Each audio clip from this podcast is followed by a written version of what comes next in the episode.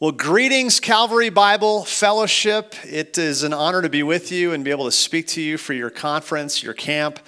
Uh, just a quick introduction about myself. I mentioned uh, a few weeks ago in the video, promo video you guys saw, I'm, I'm married to uh, my beautiful wife, Lana Lee. She's a, a busy mom, homeschool teacher, and uh, has her hands full. And my kids are ages 9, 12, and 14, I think. Uh, I am an elder at uh, Littleton Bible Chapel where I serve full time. That's where we're recording this from. And uh, I do about 70% of the teaching here at this uh, church and also help with a, a, ministry called Biblical Eldership Resources, which uh, exists to just help churches train elders and uh, bring biblical teaching on the life of the church. And so I think you had uh, one of our uh, members, uh, VG Roberts, last year for your uh, conference, but you can find more about us at biblicaleldership.com. Uh, you should also know that I love India. I have been a few times to uh, southern India, Kerala area, and then up north to Delhi, New Delhi. Never been up to Bangalore, but would love to be there someday, and it is sure a, a, privilege to be able to speak to you all the way from Colorado. Uh, VG said he had a wonderful time with you all speaking uh, last year. And uh, he said, You're all a, a very impressive church. And uh, he said, I'd love just being able to connect with you all. So it's an honor, even though it's virtual, to be able to connect. I look forward to uh, our fireside chat uh, on Saturday morning, I believe it is. Uh, but we are very excited about the work that you are doing. And if there's any way we can come alongside you and partner with you, just know uh, that is our heart's desire. It's my heart's desire just to fellowship with you and to encourage one another. Uh, the theme of the conference is Marks of a Healthy Church. Uh, the name for this in theological terms is ecclesiology. Uh, now, you are the ones who picked this theme, and I'm glad you did because I honestly don't think there is a more uh, significant, a more pressing, uh, a more urgent need for the church today than a revival of understanding of the doctrine of ecclesiology. Uh, in the next few sessions, we are going to explore the plan and purpose of the church, the glorious church of Jesus Christ. And I hope by the end of this conference, you and your church will have a, a clear plan, a clear vision, and some application uh, for the next few days and months and uh, years to come. So may the Lord bless this time. COVID 19, as you know, was a reset in many different ways. The coronavirus created uh, all kinds of problems for, uh, for elders, for churches, uh, physically and spiritually. Many people, uh, even many leaders, have not fully recovered from just the aftermath, not again just physically, but, but emotionally, spiritually. It has taken a toll on the church. I think of just two years ago, there was hardly a church in Colorado that was meeting when this first uh, happened. There were so many unknowns. Uh, do we meet? Do we not meet? Uh, do we live stream? How do we live stream? What if people become addicted to live stream? What if people prefer to stay home and live stream even after and when the pandemic ends? Uh, do we live stream the Lord's Supper? Why or why not? Uh, there's no question in my mind that as we look back on the year 2020 and the year 2021, and really this season of COVID, that again, the primary doctrine that will rise to the top of all others is this doctrine of ecclesiology our understanding of, of the nature of the church, the attributes of the church, the purpose of the church, uh, the application of the church to the world. Uh, and I think COVID has exposed and revealed certain things. It uh, revealed what we believe about the importance of gathering together. It revealed what we believe about the importance of preaching the Word of God. It revealed what we believe about the Great Commission. Uh, so I have a total of four different messages. Uh, the first one is the glorious church of Jesus Christ. Uh, the second one will be the purpose of the church. The third one will be the characteristics of the Great Commission. And the last one will be the result of the Great Commission. In the last two messages, I want to get more practical and offer you, uh, hopefully, a lot of application for you in your own uh, context. Specifically, with biblical education and church planting, both of which are directly tied to the Great Commission and the purpose of the church. Uh, but this first message, you'll have to bear with me because there's a lot of scripture, and this is a very theological message. But it's important we understand uh, the foundation of the church, the nature of the church, the attributes of the church, and who the head of the church is. This is fundamental to our understanding of really the rest of our time and the rest of this uh, conference. So, this first message is really about the big picture of ecclesiology. I have three points the nature of the church, the attributes of the church, and the head of the church. But I want to start with the nature of the church. And I want us to back way, way, way up. God's plan for the church actually began in eternity past. 2 Timothy 1, verse 8 Jesus, who saved us and called us to a holy calling, not because of our works, but because of his own purpose and grace, which he gave us in Christ Jesus before the ages began. Ephesians 1 4 says, Even as he chose us in him before the foundation of the world. Ephesians 3 verse 10 says, So that through the church, the manifold wisdom of God might now be made known to the rulers and authorities in the heavenly places.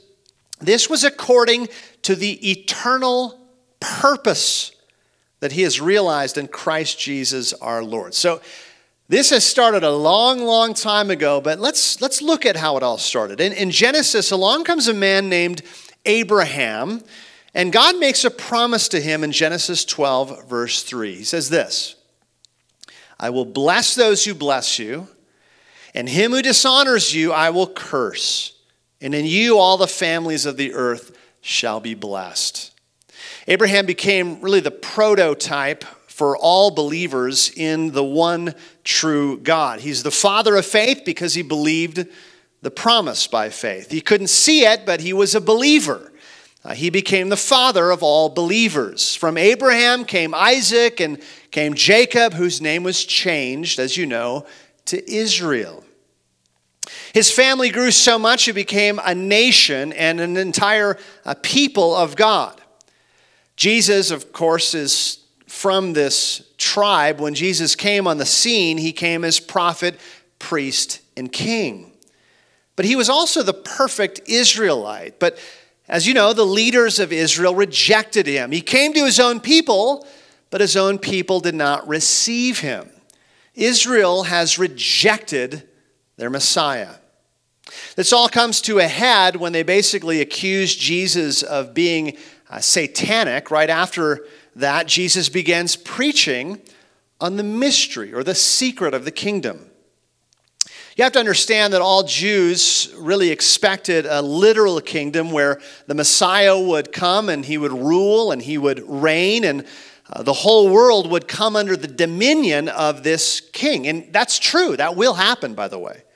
There are th- hundreds of passages that talk about this in the prophets. So Jesus comes along and he's preaching and proclaiming the kingdom and he's healing people and he's reversing the curse just like the kingdom describes. But then he starts preaching about the mystery of the kingdom. Well, what is this secret? What is this mystery that Jesus is revealing? We see it in Matthew chapter 13. Uh, this kingdom would be spiritual, not physical at first. And again, as I mentioned, every Jew was expecting that the kingdom would come in apocalyptic power, like the book of Daniel talks about. But the secret of the kingdom is that it would be spiritual and then later on physical. This was a new truth. The secrets of the kingdom now reveal that an entire age would would intervene between Israel's rejection of her king and her later acceptance of her king. The kingdom would come quietly and indiscreetly between the first and second comings of Jesus. So we are in this stage right now, and this is when the church is born. So, the mystery of the kingdom that Jesus is preaching about is that there will be a gap between or before his kingdom comes to earth, as he tells us to pray, May your kingdom come. It's a prayer. When the Old Testament prophets look forward to the Messiah and the kingdom, they saw no gap between the first and second coming. In fact, they expected that the kingdom would come when the king came, and that was it. In fact, even Isaiah the prophet says, For to us a child is born, a son is given, and the government shall be upon his shoulder. They did not anticipate a gap between when the child was born, Christmas, and when the government is on his shoulders, the messianic kingdom. That's the mystery that Jesus reveals in the Gospel of Matthew. So, the mystery that Jesus is revealing is that there would be this, this gap, this time period between the first and second comings of Christ. And it would be the church age. It would be the age of the Holy Spirit. It would be the age of sowing the seed of the gospel. And it would be also an age mark, marked by hostility and rejection. In fact, many or most of the parables Jesus tells really are about that. So the full kingdom won't come until the end of the age. I was thinking, by way of illustration, if you remember when, when God delivered the Israelites out of Egypt and gave them the promised land, all they really had to do was accept it, uh, take it, believe the promise. The spies came back from looking at the land and tasting the fruits, and they said, Nah, we don't want to do it. People are too big. We've tasted the land. It's a beautiful land, but, but uh, we can't do it. We don't want it. Only Caleb and Joshua said, No, we should go. But as a result, God judged them and said they would wander in the desert for 40 years. The fulfillment of the promised land would be postponed by 40 years. Well, I think the same thing, in a sense, is happening when Jesus arrives. The kingdom of God had arrived. The leaders of Israel had even tasted of the fruits of the kingdom, they had seen it, but they rejected it. In fact, they said that fruit was satanic. Here's my main point the rejection of the Jews opened a door for the Gentiles to be grafted in. And this really was the beginning of the church. This rejection of the Jews led to a postponement of the kingdom in some ways, and it led to the inclusion of the Gentiles. And by the way, this was all God's plan and purpose and design. Paul says in Romans 11 that a partial hardening has come upon Israel. And this actually made it possible for Gentiles to come to saving faith and be grafted into the nourishing root of Israel, the olive tree. So now God is dealing, you might say, with a new group of people, both Jew and Gentile, a new group of called out ones, a new group made up of believing Jews and Gentiles, a new assembly. The church doesn't replace Israel, but the Gentile believers are grafted into Israel. And there's now a new body the body of Christ, the bride of Christ, the household of God. And these, again, these Gentile believers don't supersede or replace Israel. But how do we describe this church? What are some metaphors used to describe this new assembly? One scholar has pointed out there are over 95 different images to describe the church in the New Testament. I want to just mention a few of these to help us understand the nature of the church. First of all, the word church is primarily designated by the Greek word ekklesia, a term meaning those who are called out or the called out ones. So, the, in the New Testament sense, it's an assembly of called out ones, an assembly of the redeemed. But there are so many metaphors and images for the church, and none of them are comprehensive, interestingly. Here's some of the main ones the church is the people of God, the church is the new creation. Uh, we might think of new creation in individual terms, and that's true as well. We're a, a new creation, all those who are in Christ. The old is gone, new has come. But that's also true corporately. The church is also the fellowship or communion in the faith. John 17, Jesus talks about this. We have fellowship with Christ, we have fellowship with one another. The church is also described, as you know, as the body of Christ. When Paul talks about spiritual gifts, he uses this imagery of a body with many different parts. Uh, in the Lord's Supper, Paul says, Because there is one loaf, we who are many are one body, for we all partake of the one loaf. In Ephesians 3, Paul argued that Jewish and Gentile believers belong to the same body. At Paul's conversion, the risen Christ says to Saul, Saul, Saul, why are you persecuting me? So Jesus' identity is so tied up with his people, his body, he takes persecution of his people as if it's persecution to himself. The church is also a household or a family. In fact, this is the primary metaphor used in the Bible. The church is a family of brothers and sisters. And, and of, again, of all the images and all the metaphors, uh, this one is the most frequent. Let me give you a few examples. Ephesians 2, verse 19. We are no longer strangers and aliens, but we are fellow citizens with the saints and members of the household of God. We're part of a household. 1 Timothy 3:15 says, "If I delay, you may know how one ought to behave in the household of God, which is the church of the living God, a pillar and buttress of the truth.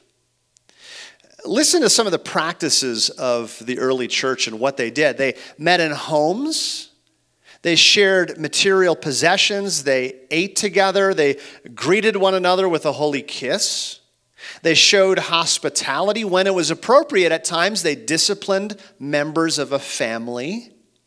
The older ones mentor the younger ones. We could go on, but the early church was a family. Uh, we are a family. Other images I'll just mention briefly. The church is a herald of the gospel. The church is the bride of Christ. The church is a building. The church is a temple. The church is a community of people who live in the last days, inaugurated by Christ's earthly ministry and the coming of the Spirit. The church is the salt of the earth. The church is a letter from Christ. So, that, I hope, gives us some kind of a framework for the nature of the church. But now I want to talk about the attributes of the church. What are the attributes, the characteristics, the traits of the church?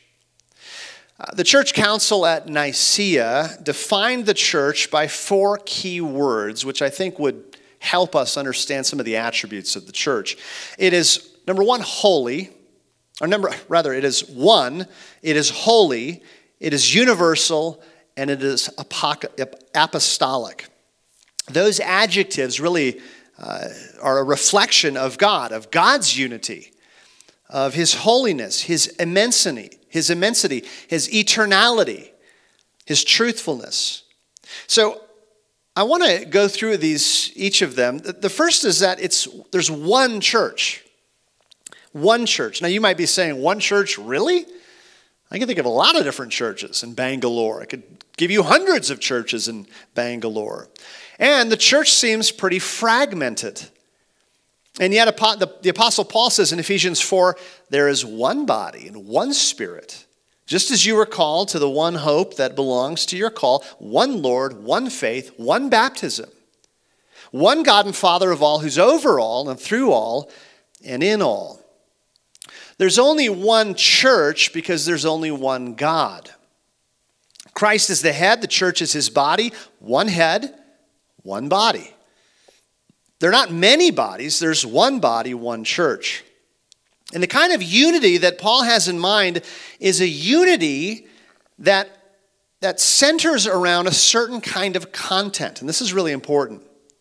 One Lord, one faith, one baptism. He's not talking about a, a superficial unity, a pretend unity. If you don't agree with the one faith of the apostles, there's no unity at all. Again, in John 17, verse 20, Jesus prays for unity, and I want you to note that prayer is answered. He says, That they may all be one, just as you, Father, are in me and I in you, that they also may be in us, so that the world may believe that you have sent me. Now, a lot of times that verse is used as sort of a plea for unity. But actually, that's a prayer that has been answered. Unity isn't a wish, it's a fact, it's a reality. The prayer was answered when the Spirit came. Again, it's a fact, not a hope. All who are in Christ are one by the Spirit. There's one baptism, one Spirit, one Lord. And unity that is genuine is a unity surrounding the truth, the faith. Our unity surrounds the scriptures, apostolic teaching. Unity without the truth is really a hoax, it's a fraud, it's a fake. The next aspect of the church, church I want to give you, next attribute, is the fact that it's the holy church. The church is holy because the head of the church is holy.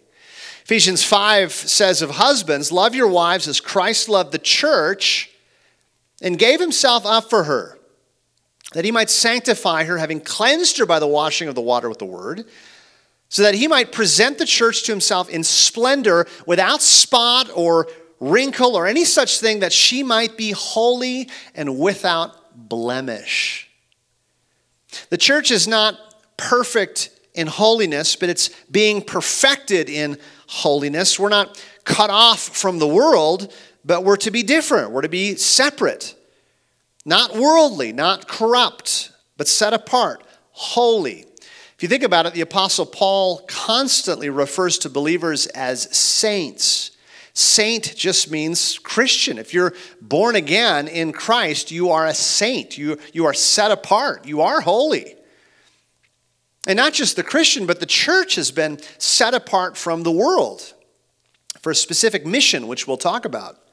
The church is to reflect the character of God. The church is holy, the Christian is holy. Third, it's a universal church. Sometimes this is called the, the Catholic Church, lowercase c, not to be confused with the Roman Catholic Church. The word Catholic just means universal. And this means the church stretches upon time and space. In the book of Acts, we see this. The beginning of the church, they, they spread their message to uh, every ethnos, every ethnicity, every nation. Jesus said to his disciples, You will receive power when the Holy Spirit's come upon you, and you will be my witnesses in Jerusalem, in all Judea, Samaria, and to the end of the earth. Because of this, the church will spread to all nations. And all Christians who are truly born again are part of this universal body that stretches across space and time. The church is universal. But the last one might be the most relevant for us today. It's the apostolic church. I think of all these attributes I've mentioned, this one is the most under attack today. The word apostle just means sent one. Jesus is the cornerstone of the church, but the apostles are the foundation that rests upon the cornerstone. If you look at the images of, of uh, Revelation, Revelation 21, we read this description The wall of the city had 12 foundations and on them were the 12 names of the 12 apostles of the Lamb. So even the New Jerusalem is based upon the foundation of the apostles. And here's where it, it gets more practical. If you reject the apostles and reject their teaching, really you are rejecting Christ who sent them. A rejection of the, the teaching of the apostles really is a rejection of the authority of God. You don't get to say, as many people in America say today, well, I like Jesus, but I don't really like the church, or I like Jesus, but I don't really like the apostles. Uh, that doesn't really make sense because Jesus sent Paul, he sent the apostles. There's a reason Jesus chose and raised up apostles, they were the official uh, messengers and transmitters of Christ's teaching. Paul tells the Ephesians that they had been built on the foundation of the apostles and prophets, with Christ Jesus himself being the chief cornerstone. So, in other words, you don't get to invent your own gospel. You don't get to choose your own theology. If it's not what Jesus and the apostles taught, it's not Christianity. Theologian Edmund Clowney said it well to compromise the authority of Scripture is to destroy the apostolic foundation of the church. Uh, the late R.C. Sproul theologian, tells this story. He said, I remember that in the 1970s, when I was in Pennsylvania at uh, Ligonier Valley Study Center, we hosted a group of Christians who had come from France to visit us. It was a group of charismatic Christians. They, they shared their charismatic experience, but they were from a wide diversity of ecclesiastical backgrounds. Some were Lutheran, some were Roman Catholic, some were Pentecostal, some were Presbyterian. They talked with great joy and excitement about the unity that they had experienced as being one in the Spirit. Sproul says, I was amazed at their obvious sense of unity, so I said to them, How have you been able to overcome some of these serious historical differences that you have? And they said, Well, like what, for instance? So I mentioned a couple of them, and I was, it was the wrong thing to do because in five minutes they were at each, other, at each other's throats, uh, arguing over these things. In other words, Sproul says, they were able to have their unity as long as they set aside their doctrinal differences. You know, we live in a, in a culture, in a context here in Colorado and America that uh, sort of says ignore doctrine, suppress doctrine. We'll even hear this phrase uh, doctrine divides. Don't make too much of doctrine. You know, chill out, relax a little bit about your doctrine. Now, listen, don't misunderstand me. There are plenty of areas where Christians can agree to disagree on. We have differences in, uh, you know, in spiritual gifts or end times or things like that, but we're still believers. That's, that's a good thing, that's a normal thing.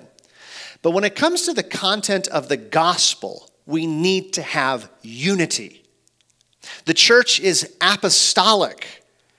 We don't invent our own theology. We are built upon what Christ and the apostles have taught. We come under them, we come under that teaching. Now, the last point on the message of this message of the glorious church is the glorious head of the church the Lord Jesus Christ. I want to share a couple passages with you. We'll start with Ephesians 1, chapter, chapter 1, verse 22, which says, He put all things under his feet and gave him as head over all things to the church, which is his body, the fullness of him who fills all in all. And then later in Ephesians chapter 4, Verse 15 Rather, speaking the truth in love, we are to grow up in every way into Him who is the head, into Christ, from whom the whole body is joined and held together by every joint with which it is equipped. When each part is working properly, makes the body grow so that it builds itself up in love. New Testament scholar Lightfoot said this about the word head. He said, It means that Christ is the inspiring, ruling, guiding, combining, sustaining power, the mainspring of its activity, the center of its unity, and the seat of its life. The church finds its life in Christ. In every way, the church finds its life in Christ. So, I want to talk about what some of the functions of Christ's headship looks like in the church. What exactly does Christ do for the church? Let me offer a few functions, and I have a number of passages here, so bear with me. But first of all, he saves the church. Acts 20 28, pay careful attention to yourselves and to all the flock in which the Holy Spirit has made you overseers. Paul's talking here to the Ephesian elders before his farewell. But then he says, to care for the church of God, which he obtained with his own blood. As it's patently obvious, Jesus saves the church. He obtained the church with his own blood. Matthew 26, Verse 27, the Last Supper, he took the cup when he had given thanks. He gave it to them, saying, Drink of it, all of you, for this is my body. This is the blood of the covenant, which is poured out for many for the forgiveness of sins. Jesus poured out his blood for the forgiveness of sins, the sins of the church. Hebrews 9:12, he entered once for all into the holy places not by means of the blood of goats, calves, but by the means of his own blood, thus securing an eternal redemption. If you are in the church, if you are a follower of Christ, he has secured for you your eternal redemption. Praise the Lord. Amen. He saves the church. Christ has saved us. Second of all, he sanctifies the church. I know I've read it already, but let me say it again. Ephesians 5 25 or 27, so that he might present the church to himself in splendor, without spot or wrinkle or any such thing, that, he might, that she might be holy and without blemish. He sanctifies the church. He also shepherds the church. Hebrews 13, verse 20 says, the great shepherd of the sheep, reference to Christ. 1 Peter 5, 4, when the chief shepherd appears, Peter says. He, he is the chief shepherd. Uh, you could say the senior pastor of the church. Elders are just under shepherds of the chief shepherd. He shepherds the church. You know, elders' jobs, one of their jobs is to uh, be under shepherds, really under the chief shepherd, the real shepherd. And I find that as an elder here in this assembly as a, as a profound encouragement to me that really my job and the job of any elder is to get people to the chief shepherd. Uh, elders can't possibly know all the spiritual needs and dealings of your heart, uh, but Christ does, and He is your shepherd. Look to Him. Praise the Lord for your elders, uh, but your true and better elder is the Lord Jesus Christ. He's the shepherd of your soul. He cares for you. He also sustains and grows the church. Colossians 2:19 says this, and not holding fast to the head, from whom the whole body nourished and knit together through its joints and ligaments grows with the growth that is from God. If you want to grow as a Christian, you need to be attached to the body and the head. The head is Christ, the body is the church. That is how you are sustained. That's how you grow. Ephesians 5, again, Christ nourishes and cherishes the church. Make it personal. He nourishes and cherishes you, He sustains you. Uh, Jesus says in, in John 15, I am the vine, you're the branches. Apart from me, you can do nothing. Uh, Jesus is the life source of the body, the church. So, just a reminder your life comes from Christ. Uh, really important we understand this. Your life source is Jesus, your leader, your head, your savior, your director, your sustainer, your power, your life is all wrapped up in Christ. Forget that to your detriment. Like the vine and the branch, apart from him, you and I can do nothing. That's why on Sunday morning or whenever the church gathers, the best thing the elders can do is point you to Christ. And the worst thing is to not do that.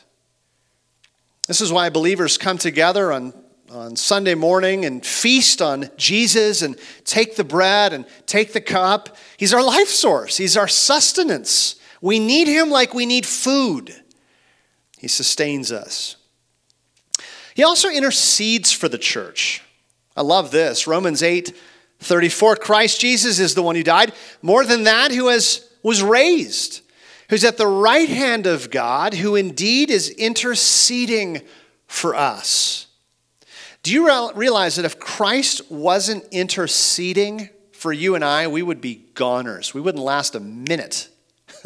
We have no hope. He is interceding. I think of, you know, if, if I could somehow lose my salvation, I would. Uh, but Christ is interceding, Christ is sustaining, Christ is my security. I have no hope apart from Him interceding for me.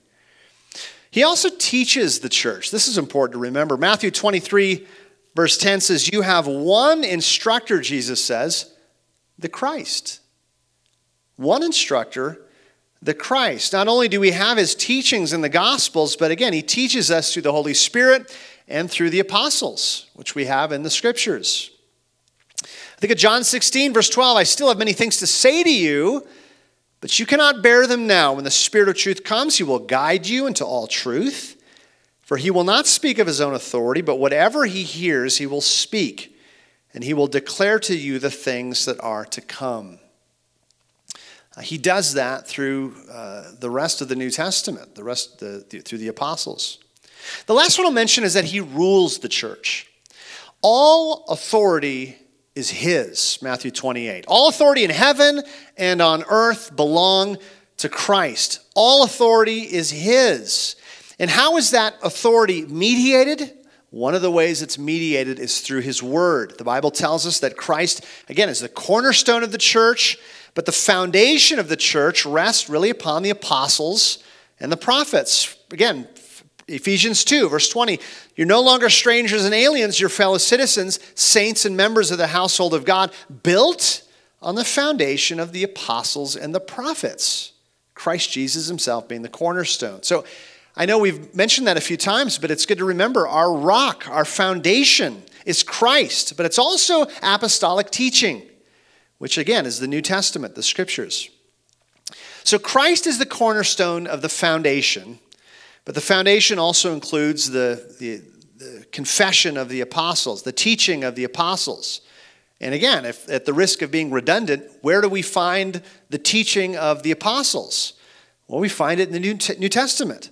How does Christ rule and shepherd his church today? Through his word, through the teaching of the apostles. And again, if we cut ourselves off from that, we do it to our own demise and detriment. Apart from him, we can do nothing. You know, I was thinking it's become somewhat trendy in churches in America recently to cancel their Sunday morning gathering and instead replace it with a service project. So one Sunday they'll meet, they gather together, they sing, uh, pray, they hear a sermon, and then the next Sunday they cancel their Sunday service and instead just uh, do a service project or serve the poor. Now, I have no issue with service projects, obviously, but I do have a, a problem with churches that keep their people from the Word. It's our greatest need. Canceling Sunday morning to go serve is a terrible idea. The church needs the Word of God. The church needs the Lord's Supper. The church needs to gather together and encourage one another, pray for one another, fellowship with one another. We need Christ. The church needs Christ. And a proper view of Christ's headship should drive the church to Christ. Our job is to exalt and lift up and magnify and point people to Jesus Christ. He's the one who saves, He's the one who sanctifies, He's the one who shepherds, He's the one who intercedes, He's the one who teaches, He's the one who disciplines, He's the one who rules. He's what people need. And the best thing we can do is point people to Jesus Christ. The best thing we can do is what John the Baptist did and said, Hey, can I have your attention? Can I have your attention? Behold, the Lamb of God who takes away the sins of the world. The church should be people who are obsessed with Christ, who love Christ, who live for Christ, who proclaim Christ. As Paul said, Him we proclaim. People aren't saved by service projects. People aren't saved by Christians being nice or Christians being cool or Christians being hip. People are saved by Christ alone. So get them to Christ. I want to turn our attention to our final passage I have for you in Colossians 1, where we see the preeminence of Christ. This is a beautiful passage. Colossians 1, verse 15 says this He is the image of the invisible God, the firstborn of all creation. For by him all things were created, in heaven and on earth, visible and invisible, whether thrones or dominions or rulers or authorities, all things were created through him and for him. And he's before all things.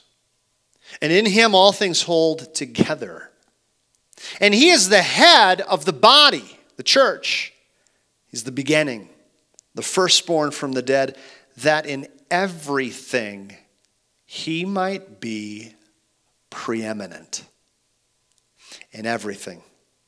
Now, Paul gives a great description of Christ and his role as head of the church, and he starts off with this amazing description of Christ. He's the image of the invisible God, the firstborn of all creation. Firstborn is an important word to understand. It can either refer to timing or it can refer to priority. The, the apostle speaking here of priority. Uh, Christ has the position of priority and preeminence. Uh, Israel was also called the firstborn in the sense that they were preeminent among the other nations. They had a privileged status.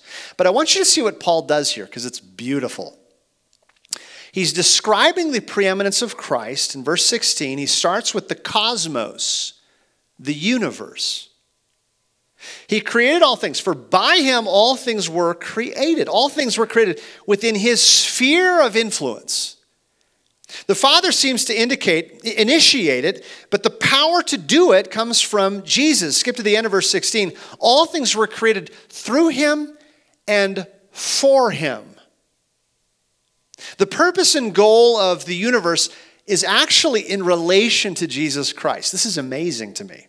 The purpose and goal of creation is to glorify Him. The purpose and goal of creation of the church, purpose and goal of the church is to glorify Him. All things were created through Him and for Him. It all exists for the glory of Christ. So there's a comprehensiveness to His preeminence. He mentions also in verse 16 the unseen world in heaven and on earth, visible and invisible.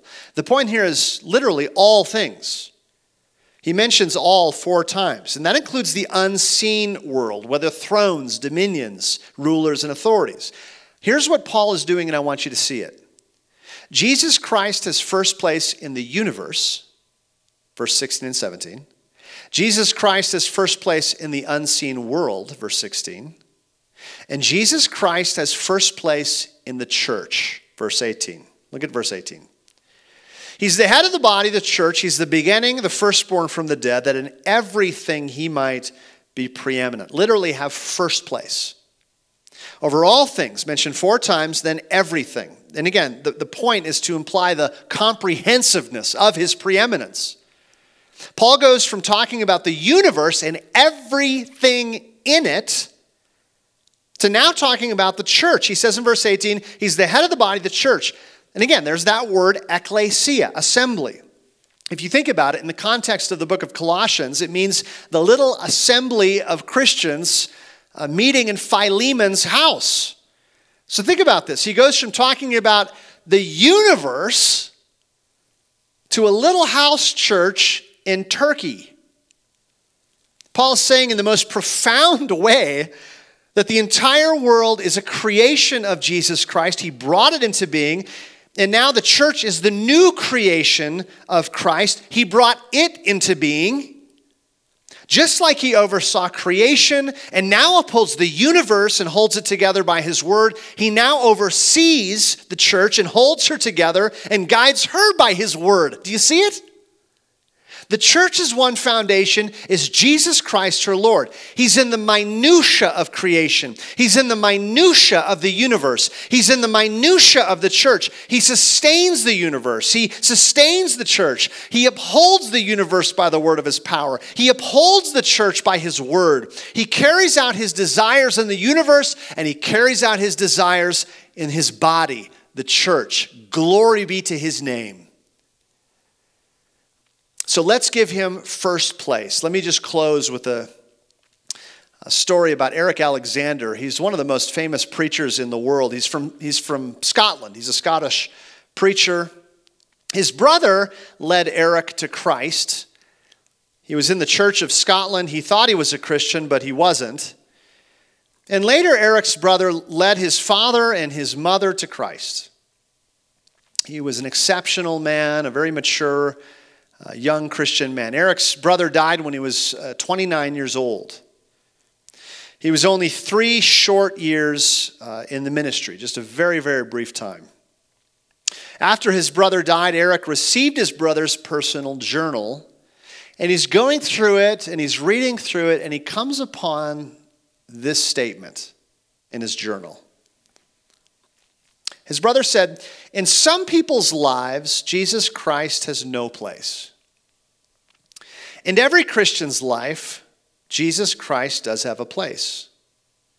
In many Christians' lives, Jesus Christ has a prominent place.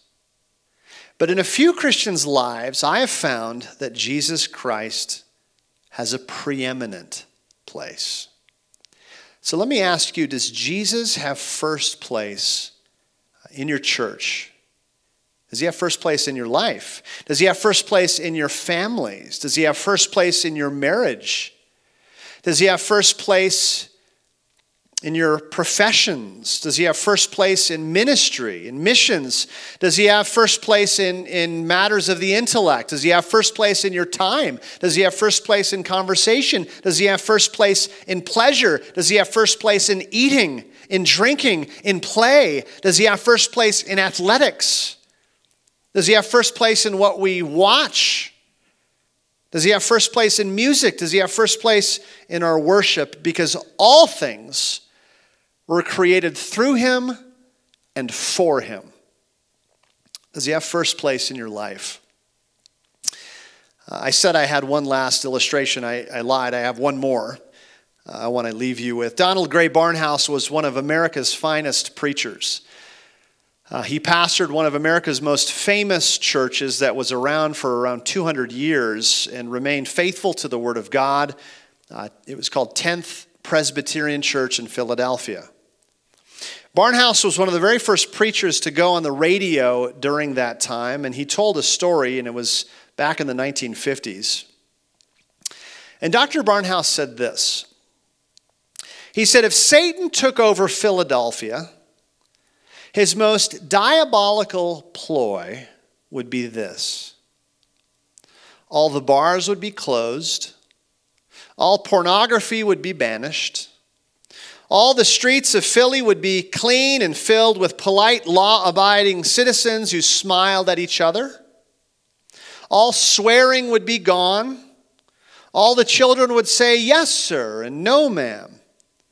And all the churches would be filled to overflowing to the point there would be no room, not even for one more Philadelphian to fit into a pew in that city.